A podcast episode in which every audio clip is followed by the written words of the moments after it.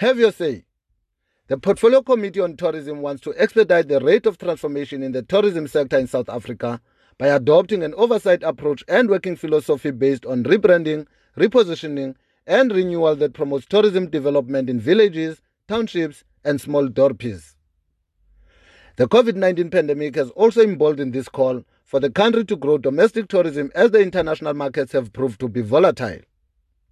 Domestic tourism, therefore, provides opportunities for transformation as we develop and market new and tailor made domestic experiences and packages.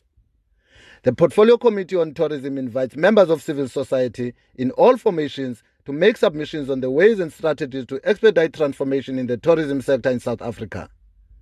Submissions on tourism transformation can be sent to the Portfolio Committee on Tourism Secretariat, Mr. Jerry Boltina, via email at jmboltina at parliament.gov.za.